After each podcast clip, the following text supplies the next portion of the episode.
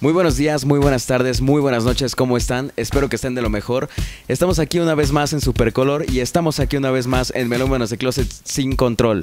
Sí, el día de hoy ya saben, aquí está su, anfitrión, de preferencia Koi, que les va a traer lo mejor de noticias y cosas referentes a la música que les pueden o no interesar, pero que definitivamente a nosotros nos llamaron la atención. Eh, muchas gracias por estar aquí, por seguir compartiendo, por estar al pendiente de nuestras redes y por siempre estar con una buena vibra. La verdad es que nos está yendo bastante bien en este proyecto, su proyecto, y pues esperamos que siga así, que siga creciendo esto. Les traemos mucho más contenido en adelante, esperamos que les guste muchísimo y bueno, ya, basta, vamos a comenzar. Gracias.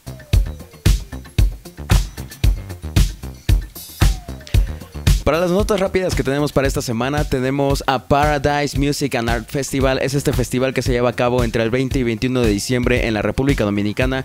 Y este es un festival que inyecta hip hop, mm, urbano, em, urbano, música electrónica, un poco de indie. Ya saben, es, es una mezcla de todo que siempre trae una muy, muy buena vibra y que nos trae esta vez artistas muy, muy, muy hispanohablantes. Tenemos esta vez tres escenarios que nos traen a artistas muy, muy hispanos, como lo pueden ser Maluma, Bad Bunny, Anuel AA y también en la escena internacional nos traen a Martin Harrix, a Years and Years, nos traen a Bob Moses, a Alan Walker y a Steve Aoki. Después de estar en Pachuca en su festival que tiene, ya saben, México. Y pues es un festival que siempre ha inyectado muy buena vibra. Ya lleva un par de años este, eh, produciéndose este festival en la República Dominicana y siempre le ha ido muy bien. Ha presentado muchos, muchos artistas muy variados y esta vez no va a ser la excepción. Los boletos van a costar generales 3.950 pesos eh, dominicanos que pueden ser aproximadamente 1.600, 1.400 pesos mexicanos. Y el VIP cuesta 6.375, que pueden ser aproximadamente 2.400, 2.025 pesos mexicanos. Si tienes la oportunidad y te quieres dar una vuelta o si nos estás viendo desde República Dominicana, shout out y ojalá lo disfruten y se la pasen muy bien. Para la siguiente nota que traemos es que está en venta la casa de un cantante, vocalista de una banda grunge muy famosa que que huele como a espíritu joven. No sé si entendieron la referencia. Se está vendiendo la casa de Kurt Cobain. Eh, recordemos que nos dejó en 1994 a la edad de 27 años, que desde una vez les digo que es el peor club en el que puedes pertenecer, el club de los 27 años, porque porque se han muerto muy muy muy grandes artistas o, muy o personales muy grandes para, para, el medio, como lo fue Amy Winehouse, como lo fue Jimi Hendrix, como lo fue Jim Morrison o como fue Janis Joplin. Es, es este club en el que pertenecen estas personas que tristemente pues es es muy común, la verdad, por los excesos, por lo que quieran. El punto aquí es que están vendiendo la casa que donde vivía eh, Kurt Cobain en Washington D.C en Seattle para ser más específico. Y es una casa que está ubicada en un barrio más o menos bueno.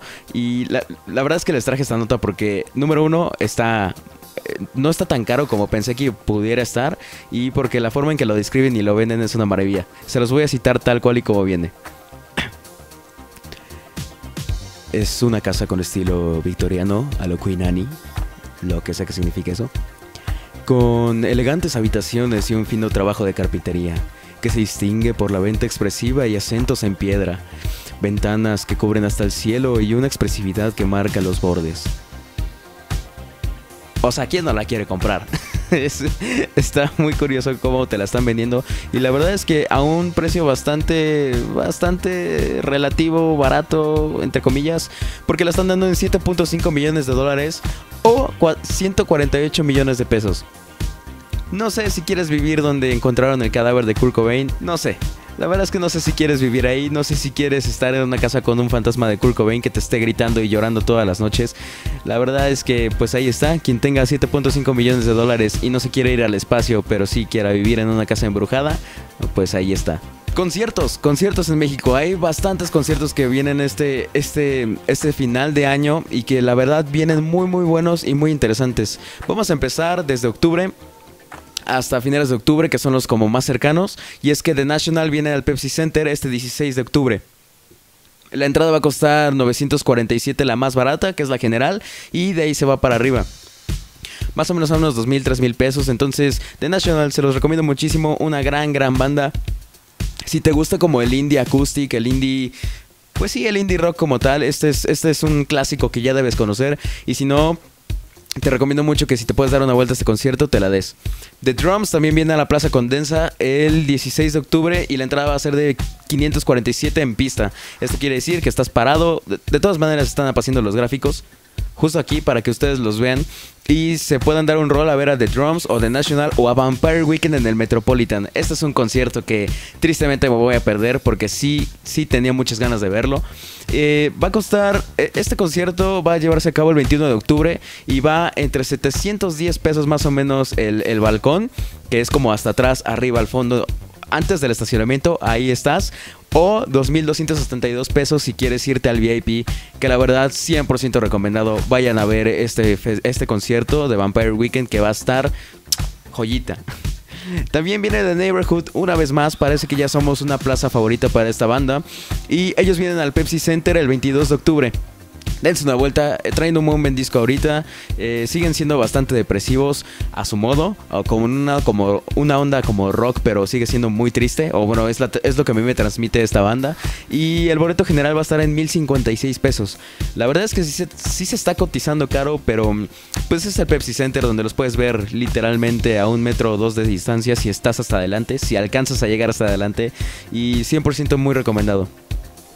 También viene una de las bandas o uno de los descubrimientos que he hecho este este 2019 y que fue gracias a Mr. López que lo descubrimos. Y vienen afortunadamente el 25 de octubre. Para los que no los conocen o ya los conocen, vienen Cat Motherfucker. O también llamados KMF, MMF, KMF que pues es esta banda que tiene uno de los mejores nombres que he escuchado para una banda y que tiene una vibra a lo MGMT, a lo de Cooks. Es una onda como más funk, pero con ese indie que se siente hasta el hueso. Es una banda muy muy interesante que se las recomiendo les recomiendo mucho su primer álbum que es una joyita. En este momento no me acuerdo cómo se llama, pero dense ese disco de Cack Motherfucker que está, está, está buenísimo. Eh, también se viene The Guadalupe and the Petit Felas al lunario del Auditorio Nacional el 26 de octubre. La entrada va a estar en 576. Váyanse a dar una vuelta. Tino el Pingüino y Fermín y toda la gente de Guadalupe son una maravilla. Y ahorita que vienen con el dúo de Petit Felas, la verdad es que lo hacen muy bien y es un concierto que no te puedes perder. Si te gusta la onda más hip hop, si te late un poco más el RB o, o el urbano, pero más indie, más underground, súper recomendado este festival. Bueno, perdón, este concierto que pinta bien, pinta que va a estar muy bien, ya tienen bastantes boletos vendidos, pero no te puedes quedar atrás si lo quieres. Y ya por último viene Bastille a finales de octubre, el 29 de octubre. Eh, van a presentarse en el Pepsi Center, en el World Trade Center. Y va a costar 859 la entrada general. Es, este concierto que nos va a traer su nuevo material, su nuevo álbum. Y la verdad es que muy bien. No creo que sea superior a Wild World de, este, de esta misma banda, pero creo que lo están haciendo muy bien. Y este disco trae mensajes bastante diferentes a como los han manejado antes. Además de que pues es una experiencia que muy pocas veces vienen a México y muy, muy, pocas veces podemos gozar de su música en vivo.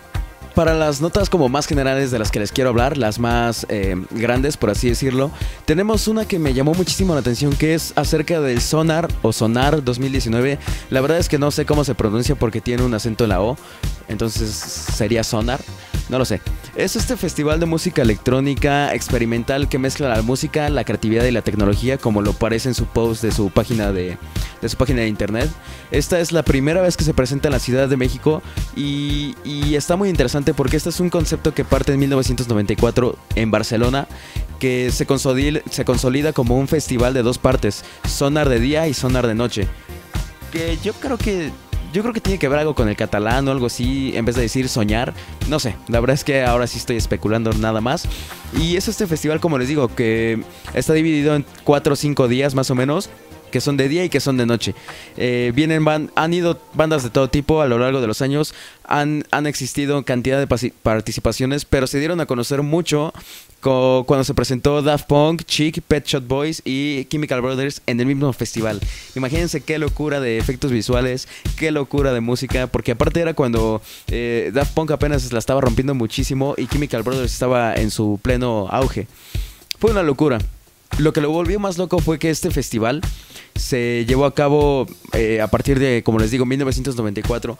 Pero en 2002 fue cuando decidieron como eh, internacionalizar este evento. Wow, qué difícil palabra y si la pude decir. Estoy muy orgulloso.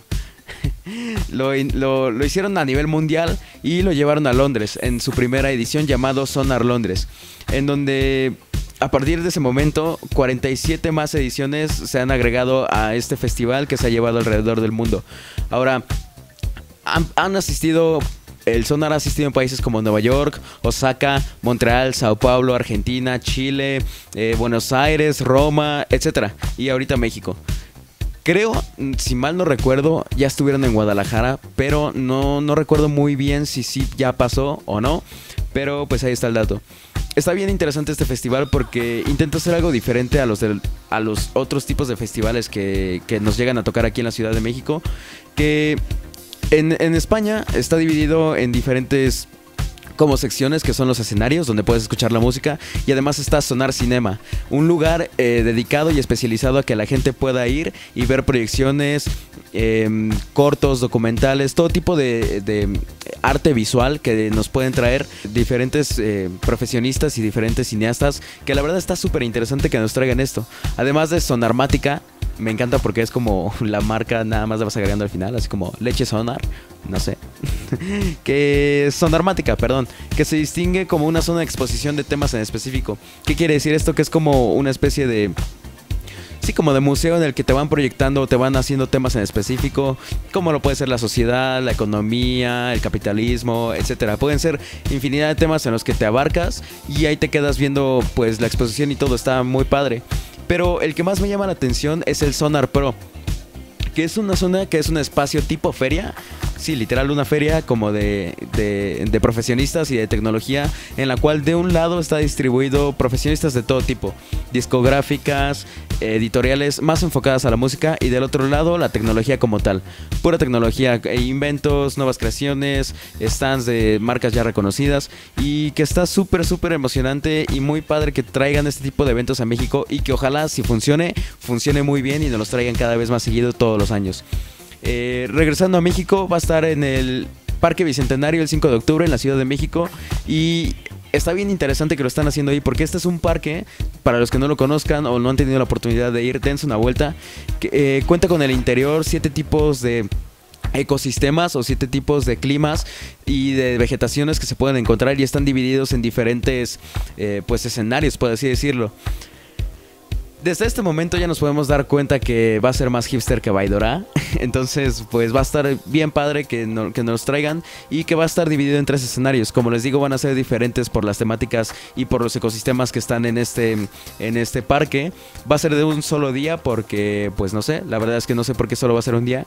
Pero trae trae muy buena gente esta vez, ¿eh? Está muy enfocado a la música electrónica, pero como más under, no tan popular, no, no es el típico sonido súper constante del...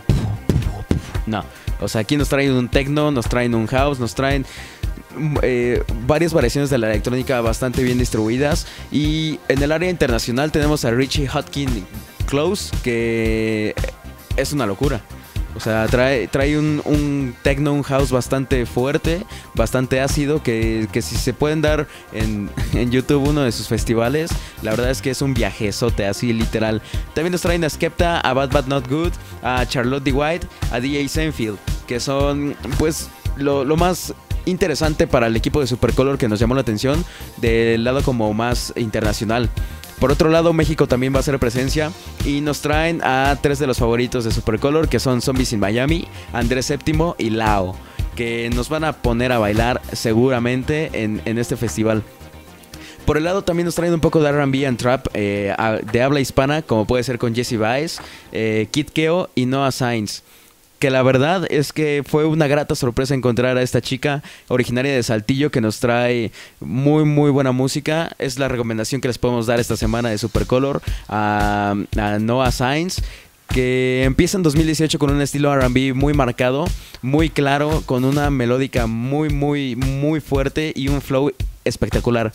La verdad es que no soy muy afecto a las voces femeninas en cuestión de RB porque luego llegan a ser muy muy dulces o muy altas y me pierdo un poco, pero la verdad es que aquí se equilibra bastante y está muy muy bien implementado.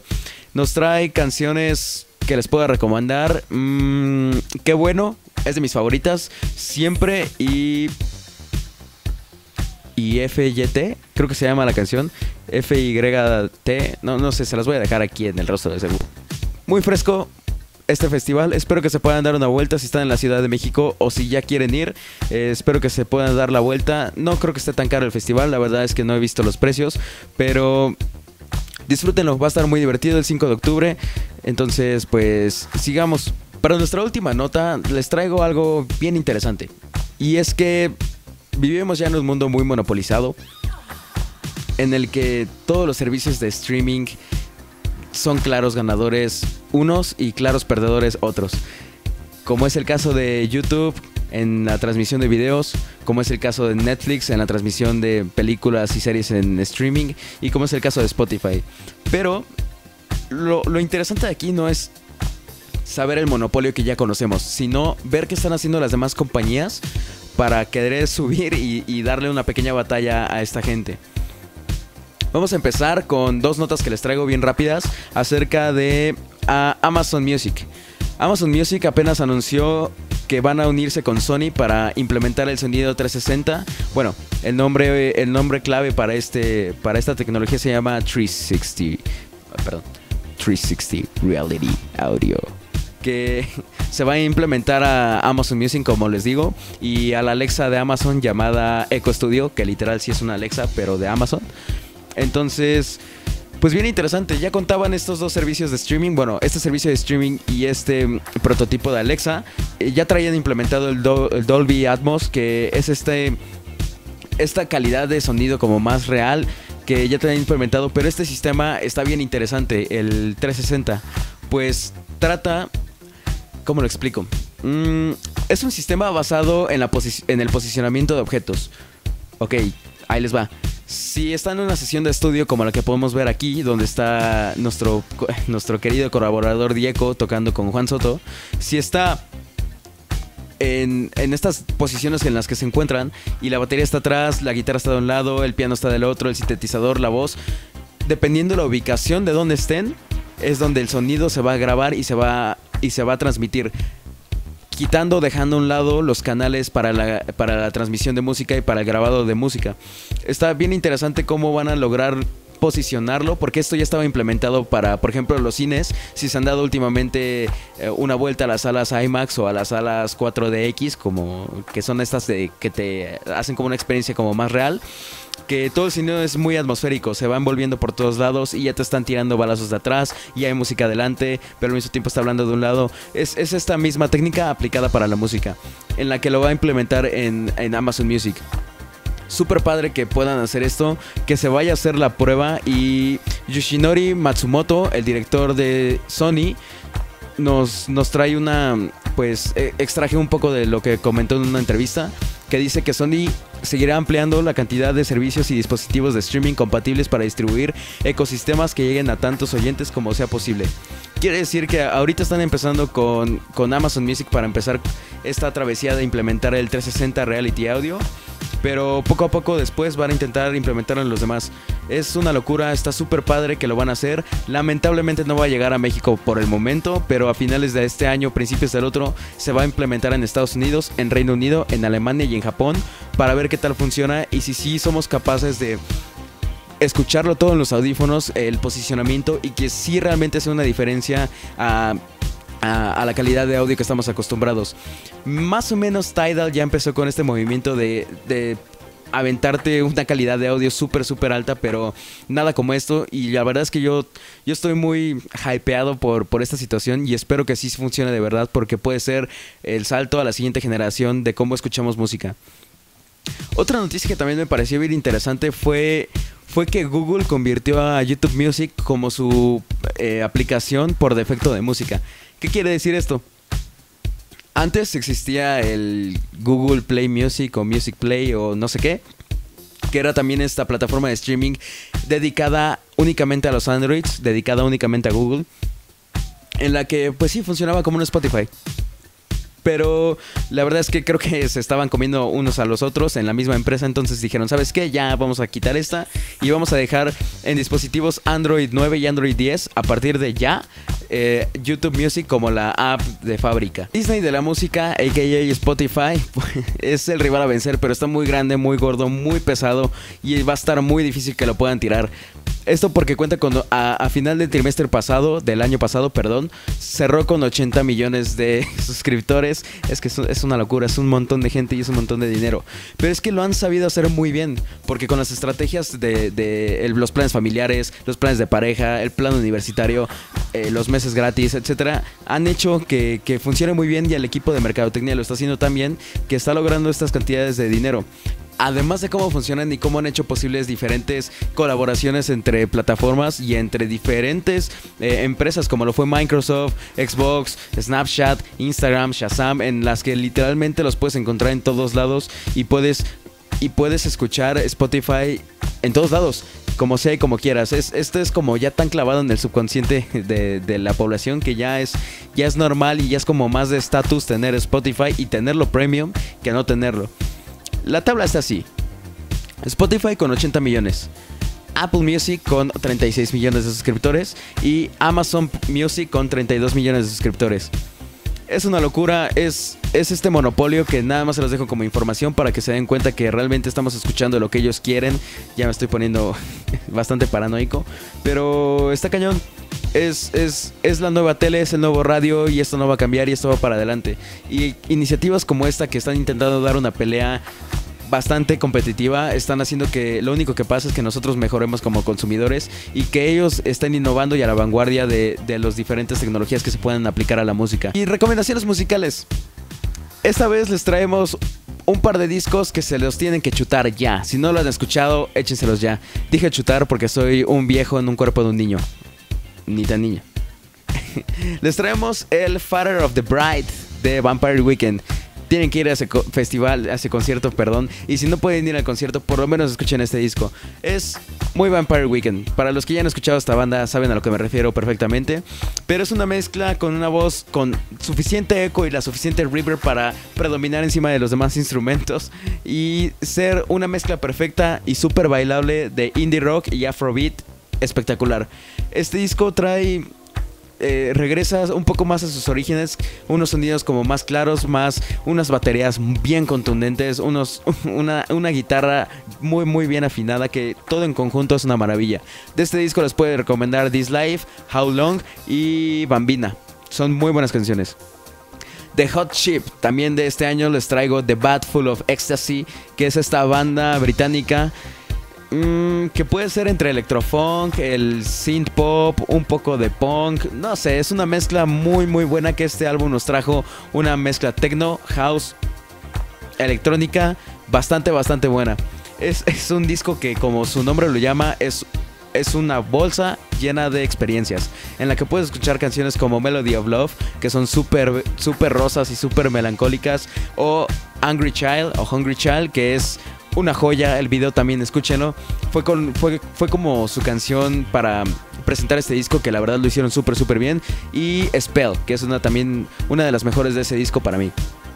Como última recomendación y ya para despedir este programa les traemos a Cultura Profética el álbum La Dulzura.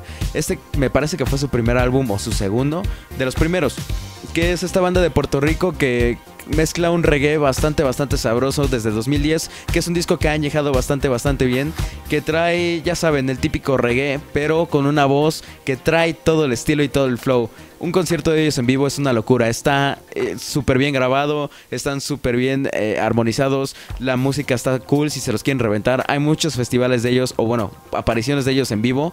Revíntense uno de esos porque es, es una joya. Eh, les puedo recomendar la, complicidad, ilegal y de tope a fondo. Son las tres mejores canciones para mí de esta banda. Probablemente haya mejores, probablemente. Pero eh, compártenos, compártenos cuáles fueron tus favoritas y estos tres álbumes te han gustado. Y sin más que decir, pues esto va a ser todo. Muchísimas gracias por estar aquí otra semana más, por acompañarnos aquí en Supercolor y en Melómanos de Closet. Ya saben, como siempre, yo soy su anfitrión Coy y sigan suscribiéndose, no dejen de darle like, denle la campanita, no sé qué significa eso aún. Somos nuevos youtubers, discúlpenos. Y se viene material muy interesante, muy divertido. Esperemos que les guste mucho. Es tanto para ustedes como para nosotros bien divertido estar eh, eh, haciendo este tipo de contenido. Y pues nada, espero que se la pasen bien y nos estamos viendo la otra semana con más. Muchas gracias. Adiós.